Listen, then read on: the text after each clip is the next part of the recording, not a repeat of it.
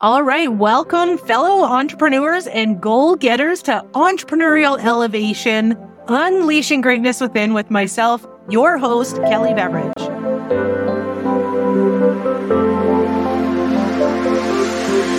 Welcome, everybody. I'm super excited for this episode today. I have a good friend of mine here.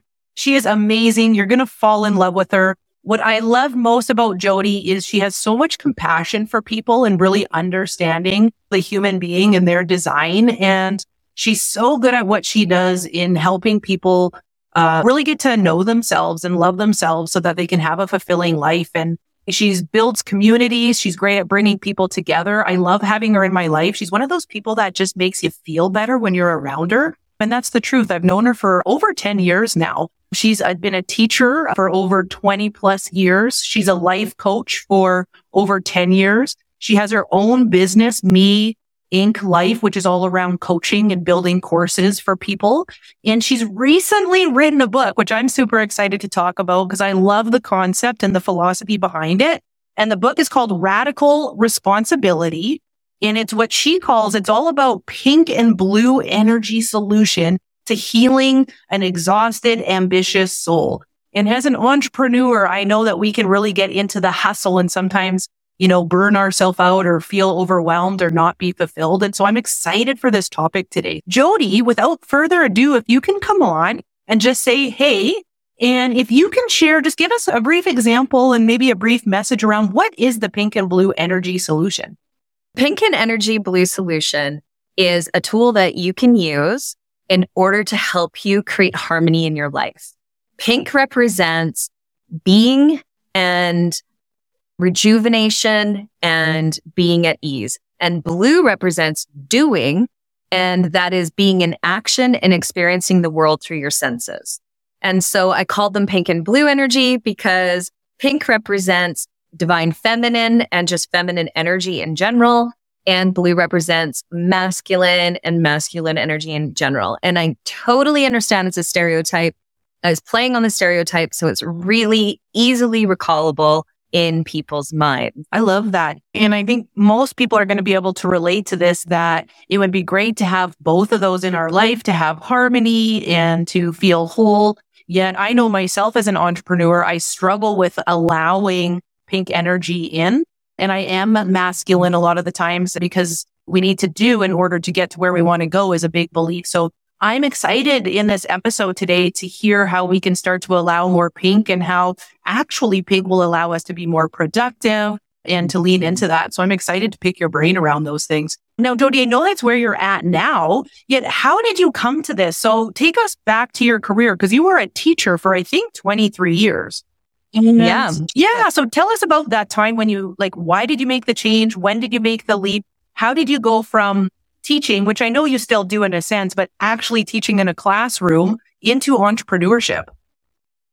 Like every major change in life, sometimes it comes with a two by four in the side of the head, right? So for me, it was a diagnosis. And so I was seeing a doctor because I just, I didn't feel well. I just felt blah. And I didn't really have a word for it. It was difficult to describe to people. And it was right in the height of the COVID craze. And so, of course, I got tested for that. I got tested for all of these different things.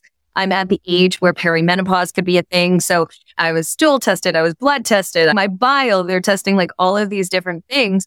And there was really no direct answer until they came up with chronic adrenal fatigue. And basically in layman's terms, it means that I was pushing so hard and pushing my body to the brink that my body was in breakdown. And at this point, I was teaching full time, as you said. I was privately coaching. I was coaching for a seminar company consistently for a nine month period of time. I ran three committees. I, I owned my own company with my husband and was running classes and courses out of that company. And I was parenting and attempting to friend in there. So it was just this like crazy irons in the fire. So when I say I work with powerful masculine people, right? Folks of all genders, I'm coming from that space. Like I really understand that space because that's who I was. And so I took radical responsibility for myself And I just decided right then and there when, and I won't even speak the diagnosis because I don't ever want to bring it into fruition. But I was, and I was told that if I did not make some radical changes in my life, that was my path. And I decided in that moment that was not going to be my path, that I was not going to walk down that path. And that required me pulling irons out of the fire. And so I kept the ones that were obvious. I was always going to parent. That was staying. I was always going to have friends. That was staying. And I really loved coaching. And I found that part of my mission in life was to have some liberty. And when other people are telling me what my time is going to be spent doing and my money was going to be only this much, and I just found that it became a no brainer to choose the things that weren't going to get me to the end result. So I shut down my studio, which was very difficult because it was a five year journey of contributing to a community. And so it was like literally saying goodbye to a baby, which was just, man, that was, it was very, if anybody's fallen in love with their business and built a business and then had to let it go, I feel you brothers and sisters like that. It was a lot. And then secondly, my identity as a teacher, I thought that I'd have to let go of my identity if I let go of teaching. And I only have ever identified with being a teacher. And that was very difficult too, because I loved, I was that annoying teacher that would like skip to school. Like I, I loved, I moved my home. So I was within seven minutes of walk of school. Like I was like that kind of teacher. Loved it. And yet one day I found myself staring outside the window on a prep and there was somebody going for a walk. And I was so jealous that they could just go for a walk in the middle of their day. And jealousy is a beautiful red flag about desire. And I was like, I desire that. Like I really desire to just be able to walk in the middle of my day if I wanted to. I really wanted that freedom. So I took a very bold step and I contacted the school division and let go of my 10 year contract. Wow. And with that, the safety net that is stereotyped to be there when you have a contract like that, right? Like you're the last to get cut in situations where there's cutting, right? And so there was a safety in having a job, yet I just believe that it's actually much more safe to be an entrepreneur and know that you can make money anytime and have the skill sets to create and magnetize money anytime and not have somebody else dictate for you what you're worth and what your time and talent is worth. And I'm not saying that a job isn't valuable. Jobs are valuable. Yet for me, I, it was a shift in mindset that I needed to create in order to really truly step into being an entrepreneur. I love this. And there's so many nuggets in what you just shared. I want to dive into a few of them because, you know, as you're sharing your story, and I actually did an episode, the very first episode on here was around the feelings people go through as they start something and work towards their end result. And as I'm listening to you share your story, I feel like you got to what I like to call a space of disillusionment where you've done something for a long time that you did love, that did get you results yet you're starting to realize you're not quite as fulfilled as you thought you were. Mm-hmm. And yours came to head because of a health situation, which I know is common for a lot of people. That's the wake up call. And some people, the wake up call is that it's just gotten so painful with whatever's going on in their life that they know a change needs to occur. And so what would you share to entrepreneurs who are in that space right now and they're asking themselves the questions like, is this my path? Is this what I want to do? Am I fulfilled? It's scary to take the leap of what you call the safety net. And so to get to that advanced growth, what would you say to people or what guidance would you have for people who are in that space to look at doing next? I would say be willing. Number one, be coachable. Be willing to look at your situation from a different perspective. And that is very difficult for a lot of people to do. So if you can't do it yourself, then pull a friend in, pull a coach in, get a coach, give somebody an opportunity to support you in moving from the current perspective you're in, which is more of a victim state of, I don't know how to do this, or I like, this is my life because A, B, C, D. I'm, I can't leave my job because these are my responsibilities. Yet if you were to move to another perspective, and this is what happened for me, I thought, if I genuinely, I remember teaching business in high school and we were talking about getting paid per hour or per person and just like the different things that could come from that. And I said to my students, if I got paid per hour per person in this classroom and all of the classes I teach, I would make $27,000 a month. That's it. And that was based on minimum wage standards. That was if I got paid $15 an hour. If I actually got paid between 35 and $50 an hour, uh, that would be doubled and tripled. So it would be closer to 60, 50 to $60,000 a month as a teacher based on that formula. So when I was teaching it, I had an aha and this, I guarantee you if teachers are listening to this, they will be like, that happens to me all the time. When you're teaching a concept and then you yourself goes, Oh, that's so good. Yeah. you start coaching yourself as you're coaching or teaching yeah, other people. Like, huh, actually. And so it planted a seed in my head. And I thought, what if I did get paid per student? What if I did? What would that look like? And then I got to actually choose the people I want to work with.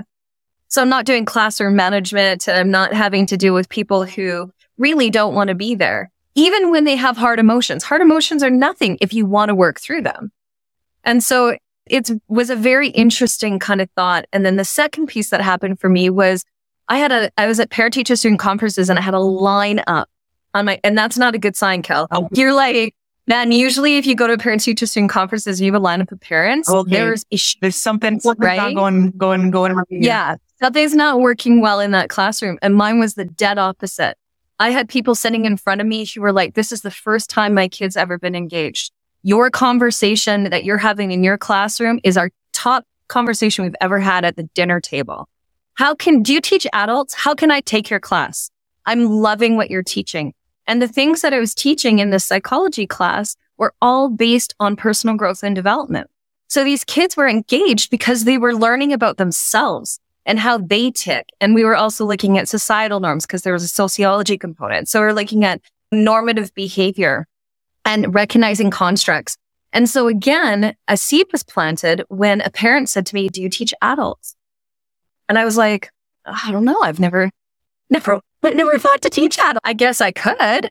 And then I proposed to a specialty council that invites me every year to teach skills um, in the drama world, they invited me to teach different skill sets on characterization or building a scene or something along those lines. And I proposed, I was like, could I do something different this year? Do you think I could teach teachers about themselves and help them discover why they started teaching in the first place so that they can remember past the burn, the difficulty? Could we just get to the why? And we gave it a shot and the class was full and they invited me back for four years in a row. And it just ended up being like the major ahas and the, my favorite moments in teaching are the light bulb moments. I call them when the light bulb goes on above the head. I love teaching adults because they swear. Like they're like, holy shit, or holy fuck. Like, how did I not know this for the last 40 years? Or how have I not figured this out at this point? And the truth is that we can't see outside our own frame. Yeah. We look at the world through our perspective lenses. And it's only when we're invited into another perspective that we go, Oh, there is another perspective. And so when you're in trauma spaces or where you're in maybe not full trauma, because right there you're trying to deal with, not trying, you are dealing with just getting air, right? And surviving. Yet once you get beyond the trauma space and you are looking at growth, then that's the invite and the opportunity to be able to look at a new person. And I want to actually piggyback off your trauma comment. I'm going to read it here because I was listening to yeah. uh, another podcast you did and I loved that you shared this. And so you even said that healing is being able to address your trauma. It's like weird furniture you have in your basement. Can you expand on that? Because I love that analogy.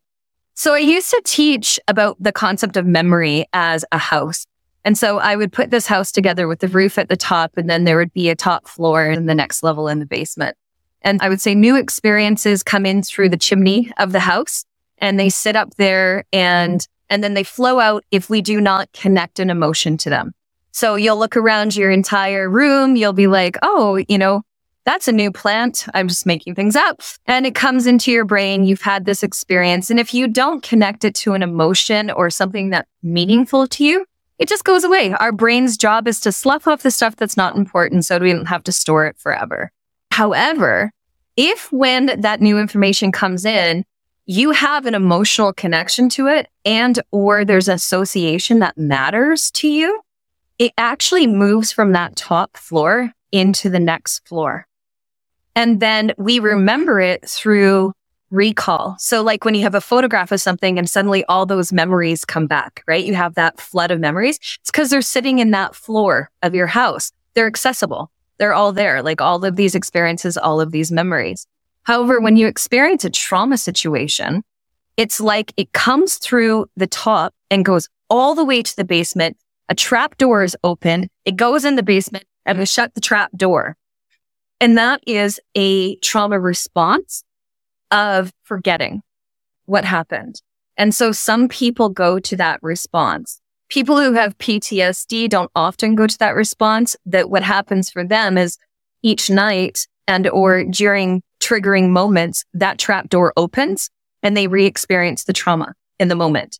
And then they have to like collect themselves and it's difficult. However, through therapy and through different means that are out there, EFT, there's so many different healing modalities.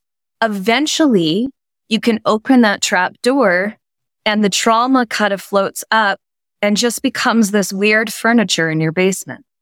And so then when you go visit the trauma, you can speak to it with no emotional attachment to it other than, wow, that brought me to where I am today. And so there's no pain attached to it anymore. And it's not, it's not taking the driver's seat in your life. And so I always loved that imagery because sometimes there is that weird furniture when you show up at your grandmother's house or whatever, and you're like, what is that? That ugly furniture. Like, what's up with that couch? Why do you still have that? It's so, I love right. that too, because it almost puts a smile on my face, if it can, when you think of your past trauma or what you're overcoming that we tend to create a story around that we wear in our sleeve sometime, right? And so now it's, I love that idea of it's just the ugly furniture in the corner. Don't mind it. you know, it's all good. Yeah, it's just part of my house. Yeah. Like it's part yeah. of what's built me into here, right? When I look through my memory bank, yeah, that happened. Yet it's just this like, weird, ugly thing in the corner. Yet I'm going to choose to go with the floor above and recall the memories that feel delicious to me and can move me forward in my life now.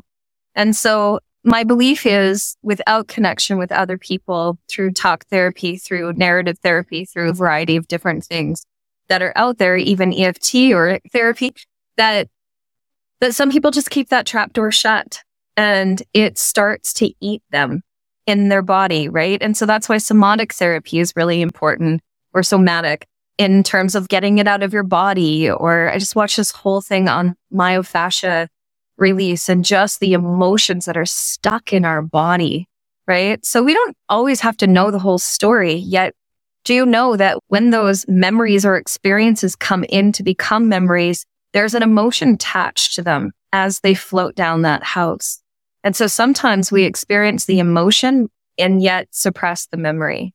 The emotions are really raw and they're really real there. Interesting. So, so what would, yeah, if somebody does, because as somebody who likes to set goals, I think most people's goal in life is to be happy and fulfilled and love their day to day life. Yet the truth is we all have past experiences. And what would you mm-hmm. suggest to somebody who has experienced the trauma, yet it's there. How do we move forward and create a new identity for ourselves or positive stories that serve us so that we can get the things that we want in our life and not have that thing hold us back? So I have a beautiful imagery for you. So imagine yourself standing sideways on a train track. And on the right side of you is the train that represents all your life experiences. But on the left side of you is the future and there's nothing. And sometimes, and I had this vision when I chose out of teaching full time was like, I'm scared because I don't know what the future holds. I have no idea what's on that left side of me. So I'm not moving. I'm stuck on this track. Yet a coach shared with me a long time ago that what they don't tell you is you can take everything with you that you like. and just move all of the carts from the train to this side. And then the ones that are on this side of you, you may have to do some forgiveness work around. I forgive you for Ho'oponopono is my favorite, right? Please forgive me. I love you. Thank you. And I'm sorry.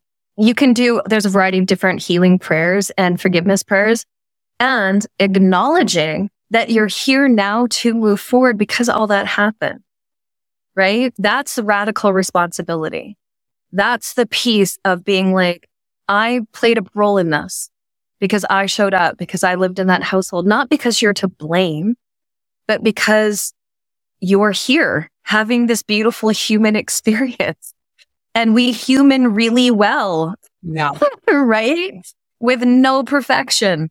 And so when we human really well, that comes with trauma and change. And so give yourself permission to human really well. Yeah. And then also permission to allow it to stay as weird furniture in your basement. And I love the analogies you're giving because it is a great visual, even the train track. And I feel like that's what you did because I want the listeners to to hear stories and inspiring stories. Sometimes when we hear someone else, they took the leap of faith. It gives us the inspiration to do it.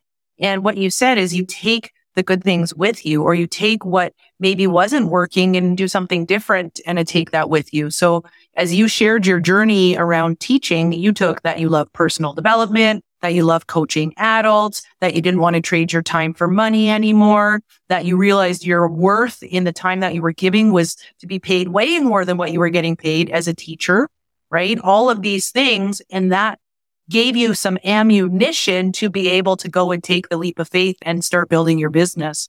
And so what would you say to people? Because here's what I find, right? So what, oh, do you have something you want to Can I interject for one second? Yeah. So in the business world, that's called transferable skills, right? So it's like I'm organized. I'm a leader. I can teach. I'm good at communicating. All of those skills came with me.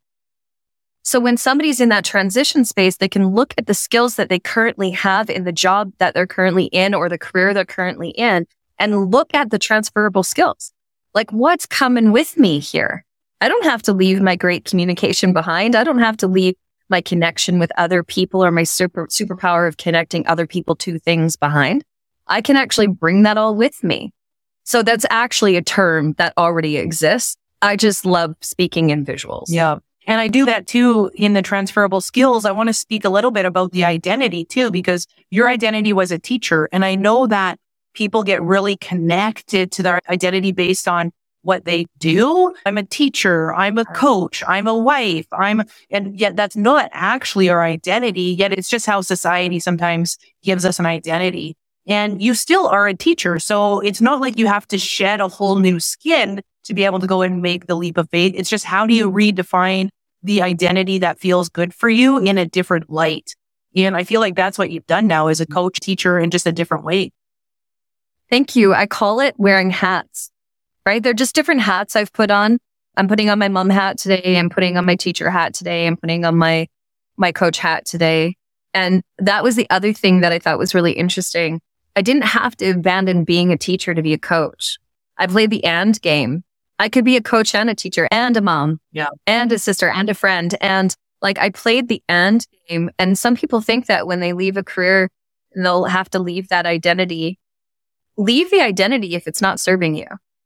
If it's no longer serving you to be identified as a plumber, an electrician, a provider, a whatever, whatever the identity you've decided to clench onto, if that is no longer serving you, let it go. I want to use this to segue into your concept of pink and blue because I'll speak to myself. I was really caught up in the hustle culture right? And that was an identity that I wore like a badge of honor. I hustle, I grind, I'm doing, I work 10 hours a day. Like I am in action, right? And I know as yeah. entrepreneurs, there's times where it's really important to be focused and intentional and in a lot of action. The journey's a marathon, yet, mm. yet it's important to have sprints in there.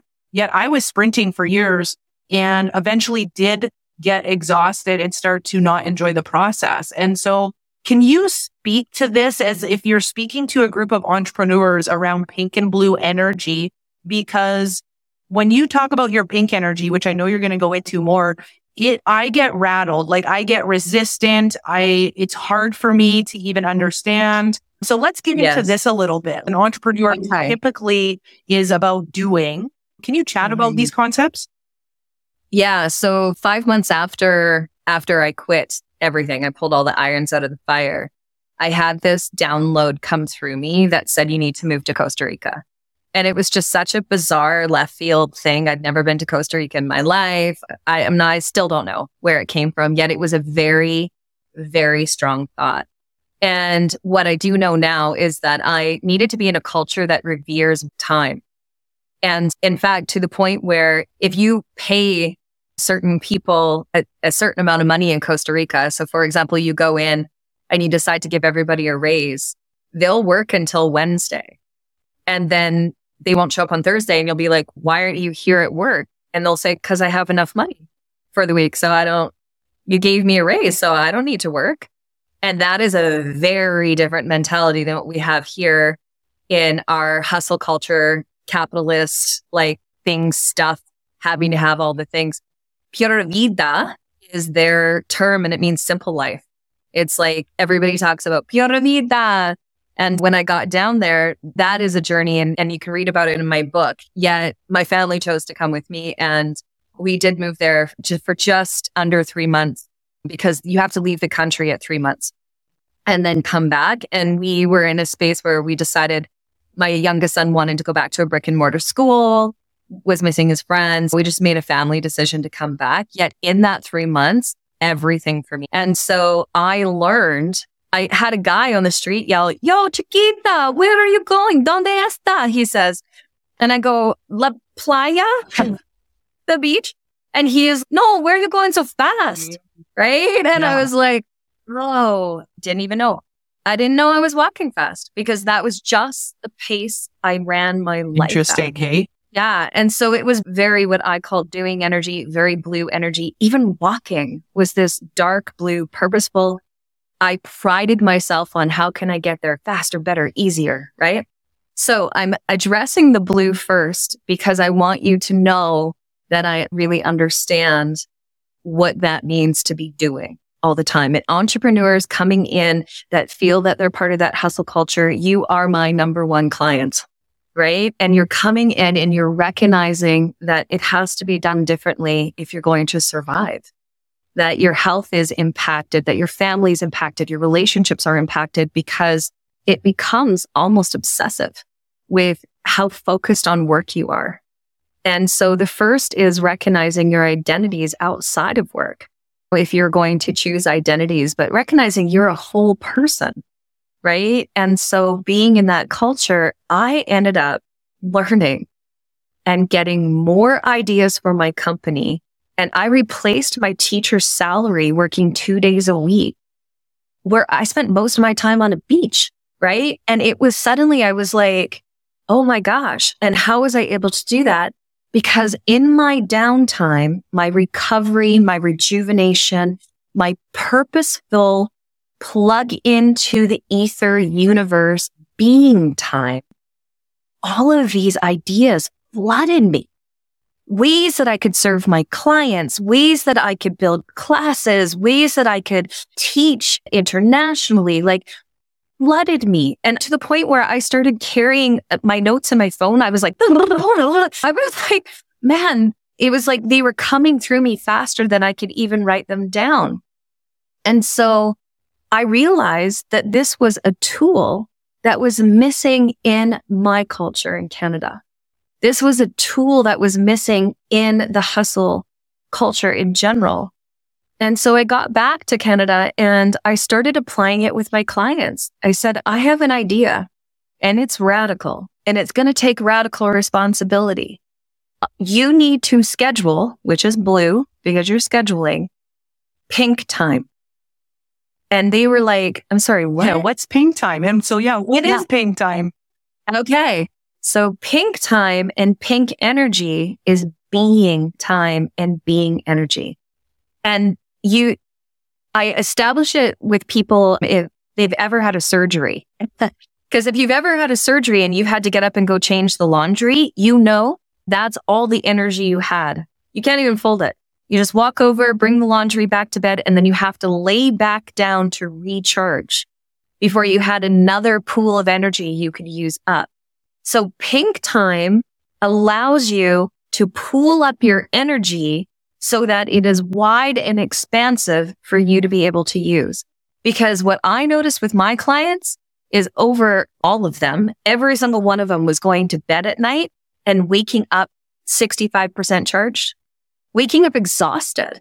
Like they, and, and I said, how satisfied would you be with your phone? If you woke up in the morning, it was 65% charged. It was plugged in all day. Exactly. Not right? satisfied yet with ourselves. We're just like, okay, we keep going. Yeah. We'd be like, eh, you know, we'll deal. I'll drink my coffee. I'll have my whatever is going to, my stimulant in order to like get me through. And instead, I challenged, I invited, I've never challenged, but I invited my clients to, to try this new, to try out and or step into this new methodology, which was radical responsibility around your beingness.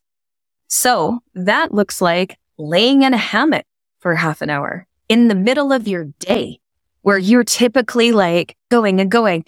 I have a client that she's corporate, Calgary, she's downtown. And I said, okay, so at lunchtime, this was in the summer.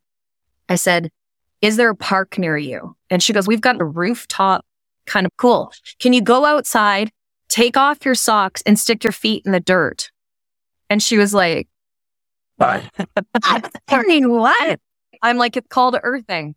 So I'm like, you can read up about it, all these different things, but you're going to be getting relatively fresh air. We're in the middle of a city, so that's all relative. And that, but secondly, you're going to be having your feet in the dirt. Is that possible for you? And she's, I don't think that's possible because I think they'd be upset with my feet in the planters. Yet there is a park across the street and I could sit in the grass. Awesome. So we started to design people's calendars. And so I call this energy calendars. I design people's uh, calendars based on their energy. And we started to optimize the places where you actually do best. Kel, if you're like a morning person and you're like, man, I'm in dark blue energy, I wake up and I'm like ready to go mm-hmm. because you had all this pink all night and you feel delicious working in the morning. Do that. Fan freaking tastic. Do that. Yet partway through your waking hours, do something that will help you just boost your energy further that's not a stimulant. So that could look like acupuncture, massage, earthing, light therapy, cranial sacral massage. I have a list in my book of 60 things that you can do, which is so funny. You can do to be. right? And so it's right. like you can engage in so that you can be. And it's as simple as walking out your front door and sitting on your grass if you have some. No? You know what I love that you're sharing? Because I think wow. most people have this. I just, I'm going to book a trip. I can't wait to get away so I can have some downtime.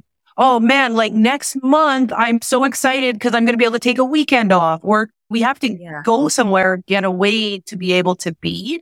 And I love your concept because what I'm hearing mm-hmm. as you're speaking is it's actually a way to live day to day where you allow yourself the recharge time in real life time and how many of us allow us to do that. And so what would you say to entrepreneurs? Like, because I'm just going to relate it to myself again, because I think that it's relatable. I mm-hmm. love the idea of this. It speaks to me because I would love to have the feeling of being recharged and being creative. What would you say to entrepreneurs though that really struggle with the concept of this? How do they start to lean in or what's a couple things they could do to embrace the concept and receive the concept versus resist it? Okay, so I think first of all, recognizing that every gender has pink and blue energy within them. So that's the first is establishing a belief system that the colors don't matter. Okay. We're talking being and doing. So that's number one is like just accept that, get to a level of accepting of that concept.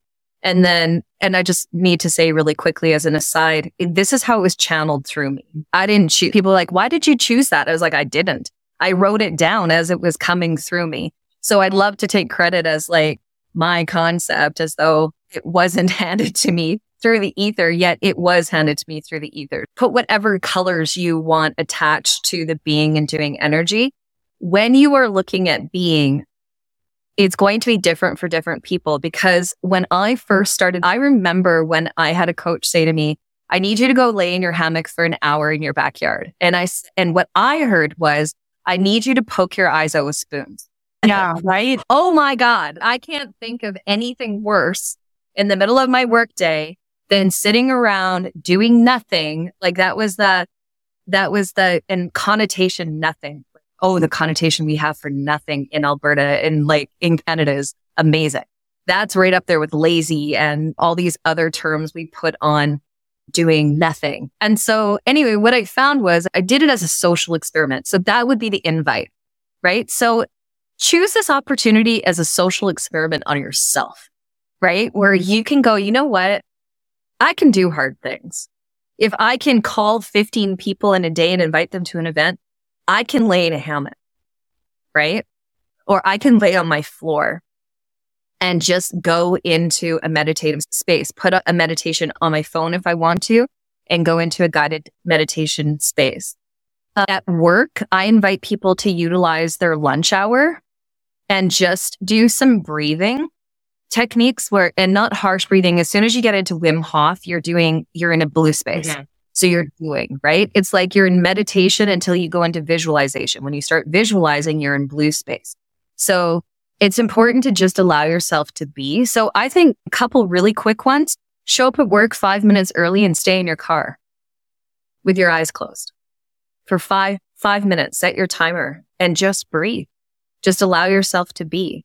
I have a client that drives over to the river on her lunch hour and she sits in her car. And as soon as she's done her lunch, she watches the water flow for five minutes, which I just think is so clever.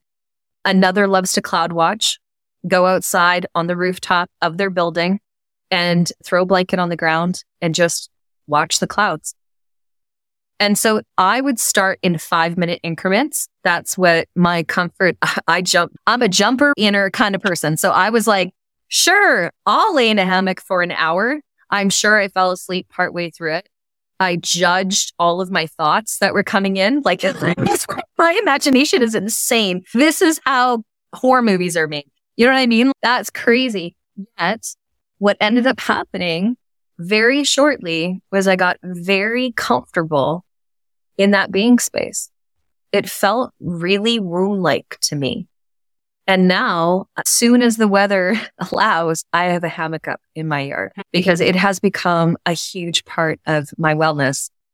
My favorites, I'll tell you, I bought a Shakti mat, which is a bed of nails. So it's like this mat that rolls out and it goes into all your pressure points in your back.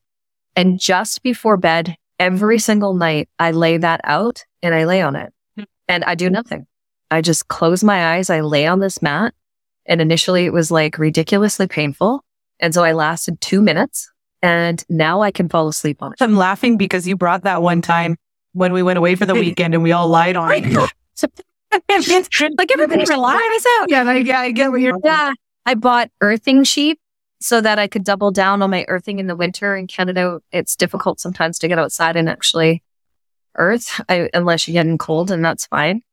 There's, yeah, there is a variety of different ways. Yet one of the things I want to be very clear about is you don't have to do something you don't like. My husband is a cold plunge entrepreneur. That guy, he can sit in a cold plunge every single day. He doesn't love it. Not every day does he love it, yet he can get to a being space in a cold three degrees. He can actually relax into that space and totally be. I have people who are like, that is my biggest nightmare. And I'm like, then don't do that. Yeah. Don't do that. Go sit in red light. Red light therapy is so therapeutic. Like the rejuvenation, the de-inflammation. There are a lot of things out there. I just want to be very clear with my book. I didn't pick apart all the pink things and do a deep dive into all the science of it. I just list them as ideas. And if you guys end up coming to my launch, if you're in YYC area, there's going to be a lot of pink practitioners at my launch. So you can meet people who do these things, right? So that you can know where you can go to sit in red light saunas. That's awesome. Right. So you can just be. Okay. So, hey, before I tell people where they can find you and we get a couple other questions in here, I want to just ask the, a question I have is, can you give three just tips or guidance around how does allowing pink into our life support us in getting more results or getting better results or increase our productivity? So what is the benefit of pink when it comes to that? So number one, your cortisol levels drop, which allows you not to be in that fight, flight, freeze, fawn response so that you can actually allow for ideas to come in. Because when we're in that, that trauma response, we go single minded focus. Our body, our stomach's filled with acid. Our skin tastes disgusting. Our, we, our bowels eliminate. Like this is all an, a physiology response to being in the fight, flight, freeze situation. So pink gets you out of that. It allows your body to feel safe. It allows you to be in this ease, peaceful space. So that's number one. Number two is that you allow connection to source energy. So call it God, call it Gaia, call it the ether, call it quantum physics and quantum energy, whatever, whatever you relate to, you can only get there by being in pink, really. Some people talk about moving meditations. So sometimes there's light blue stuff that you can do in order to, I've taught, I've heard people get to that space or touch that space in like yoga classes, for example, but like moving yoga classes, not just yoga nidra. And it allows you to connect to source in the ether. And that allows you to have the one plus one equals three response of downloading all the ideas of anybody who's attached to the ether. Right. So that's the second piece. And the other one is just productivity. Have you ever had a situation, Kel, where you've just had too much rest and you actually feel like I need to get stuff done? Like I just need to get it done. Our bodies are built in homeostasis. We want to find balance. That is the point. So there is a point where I was afraid. I was like, if I leave the dishes, my house is going to be gross. And my coach at that time challenged me and said, no, it won't. Because at some point you're going to get sick of the dishes being there and you're going to go, I need to clean this up. And it's just naturally going to happen. It doesn't have to come from a forced space. It's just naturally going to swing the other way. And so that's one of the things that that allowing yourself that pink time allows you to do with the blue is you get so excited to get into blue. Mondays, I love Mondays. A lot of people hate Mondays. They're like, oh, I have to go back to work. I'm like, I get to go back to work because I have designed into my energy calendar so much pink and light blue time on the weekends that I just, I'm craving productivity and I want to work and I want to step into that strategy and flow and going for it kind of energy. I love that. Cool. What's one action you would give everybody that they could implement this week to practice your philosophy of pink and blue? You can actually go onto my my Instagram and I did 12 days of Christmas. So there's 12 little actions that you can take each day. Pick one that aligns with you and do it. So you could take five deep breaths before you open your computer. You could, before you go to bed tonight, sit on your floor and, and imagine that you've got roots ro- going through your butt all the way into the earth and ground yourself. That's another one. I would start with breath work and grounding. Have a bath. Have a bath. It just feels nice to have a bath. it just feels good. That's awesome. So, Joe, where can people find you when it comes to social media? And what do you have coming up in the next month or two that people can plug into when it comes to courses or events? Okay, Crawford.jody is my my one Instagram, like the one where you're gonna see more personal content from me. And then me Inc. M E I N C Life L I F E is the other one on Insta. I have a great Facebook group that's all all about growth and development called Health, Wealth, and All the Things. It's open for anybody to join. If you want to be in community with like-minded people, feel free to join it. You could check out my website, which is meinclife.com. And then it has all the different pieces of information on there.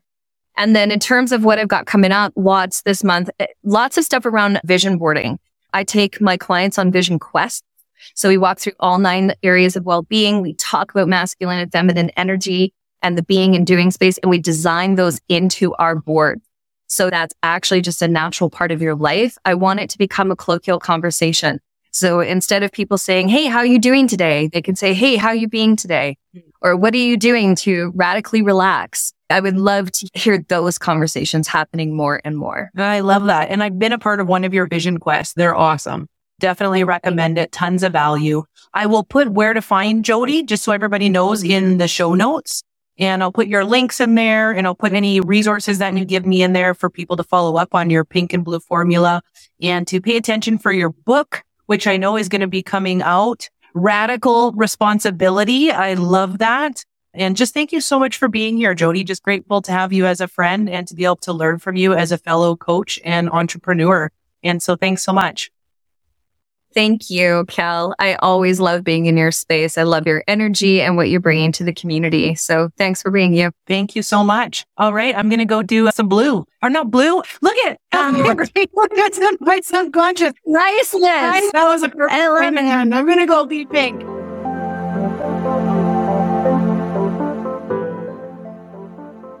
Oh, wow. It was so great to hear from my friend Jody around the philosophy and formula of the pink and blue.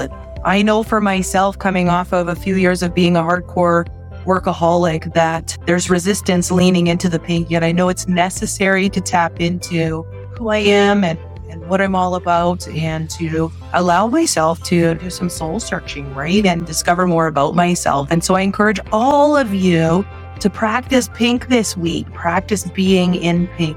And so if you want to continue this conversation, I would love to hear from you and meet you and meet new friends and build this community. And you can go over to my Instagram at entrepreneurial underscore elevation and leave a comment. Reach out to me, chat to me. I would love to hear from you. So with love, greatness, and success, it's Kelly Beveridge. Thanks for listening.